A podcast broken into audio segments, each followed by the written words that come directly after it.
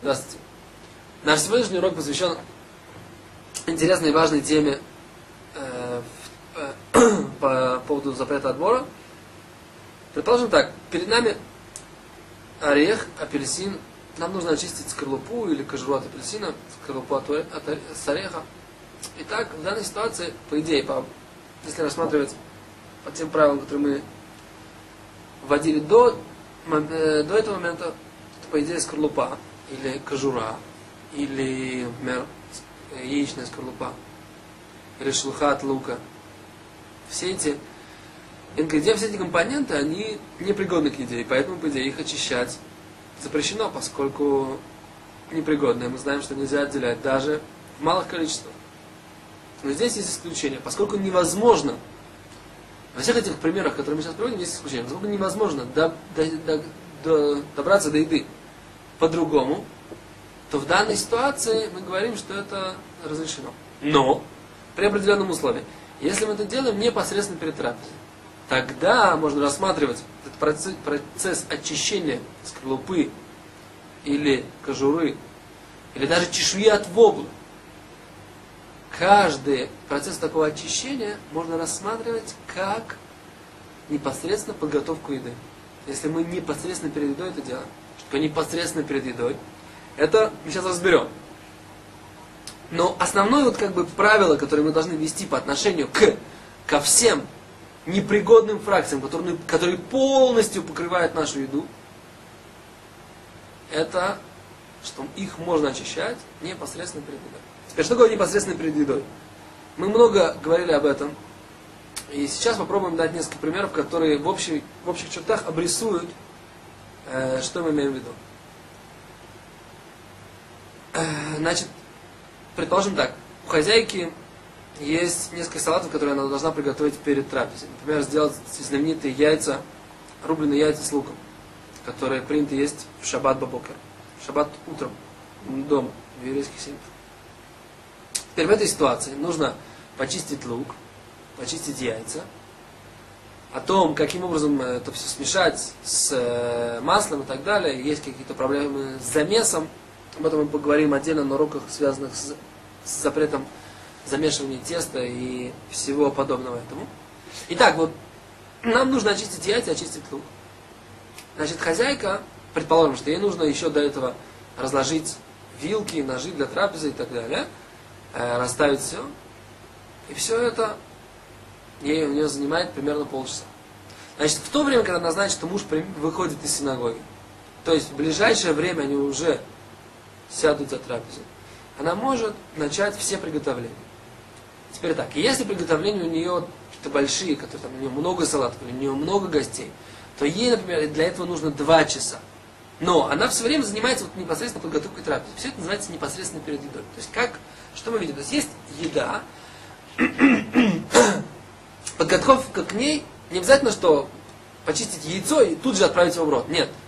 Достаточно, чтобы процесс приготовления вот этого салата яичного являлся интегральной частью процесса подготовки к трапезе и потом процесса трапезы самой. В такой ситуации мы говорим, что это непосредственно перед Если же женщина сначала почистила, приготовила все салаты, все, что нужно, сделала все отборы, которые нужно сделать, и решил, так сказать, пойти почитать детям книжку, пойти погулять, встретить мужа из синагоги. В этой ситуации мы говорим так, что есть процесс приготовления, а потом будет процесс еды. В такой ситуации эти, два процесса, они разделяются. Тогда у нас есть отбор, а потом уже процесс еды. Так вот, для того, чтобы отбор был частью процесса еды, нужно сделать его один за другим. Теперь другая ситуация. Если, например, женщина подготовила все заблаговременно, но как бы без вот этого прерывания, например, ей, ей нужно было много готовить, или она начала так, чтобы закончить, э, как бы, в принципе, к трапезе. Но, например, муж задержался. Она сейчас решила выйти, встретить его, или решила сесть и почитать детям книгу. Нет в этом никакой проблемы, в принципе. Нет никакого запрета из-за того, что мы, так сказать, сейчас прервались, у нас в этой ситуации из-за этого это будет отбор запрещенной Торы. Нет. Идея заключается в том, что у нас должен быть непосредственный, э, непрерывный процесс, да, процесс подготовки еды и еда. Теперь, если мы это прерываем, то в этой ситуации мы рассматриваем как подготовку и еду отдельно. Итак, значит, мы говорим, что на, нашем, на следующем уроке мы разобрали два фундаментальных правила. Именно, когда можно отбирать непригодное, это если оно полностью покрывает еду. Второе, каким образом, есть у этого ограничение, у этого отбора непригодного непосредственно перед трапезой. Но это ограничение, на самом деле, оно во всем отборе, все, что мы делаем, любой отбор непосредственно перед трапезой должен быть. Мы пытались определить, что является непосредственно перед трапезой. Теперь разберем на этом уроке еще один интересный момент, а именно мытье э, фруктов и овощей в шаббат. Значит так, тут на самом деле нужно сказать следующую вещь. Например, если у нас есть шелуха или кожура на апельсине, или шелуха на, на луке, мы говорим, что это непригодная фракция, которую можно очистить, поскольку она нам не дает возможности добраться до еды, ее можно очистить непосредственно при трапезе. Теперь, что сделать, если у нас есть грязь на том же яблоке? Или на том же апельсине?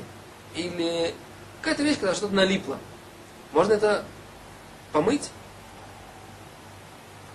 Тут в э, литературе есть очень интересный подход. В принципе, есть много э, раввинов, которые считали, что в данной ситуации ситуация с грязью, подобная ситуации с, с чешуей, шелухой, вот со всеми этими фракциями, которые покрывают еду.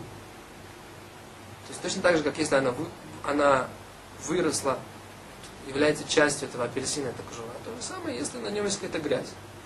Она не дает нам возможности добраться до еды, и поэтому ее можно помыть. Но как можно ее помыть?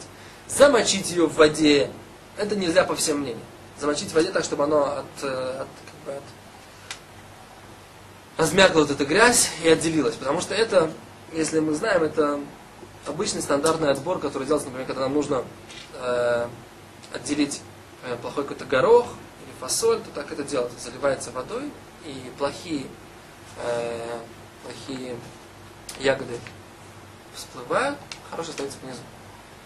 Вот, такой, поэтому это стандартный отбор, и так делать нельзя. Теперь просто помыть это под водой, так это подобно очищению скорлупы или кожуры.